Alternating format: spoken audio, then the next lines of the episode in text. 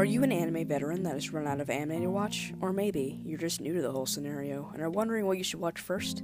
Well, over here at Friends Wanted, I can deal with one of the most random, exotic, and quite frankly, bizarre anime out there. So, stop by if you ever are in need of something new.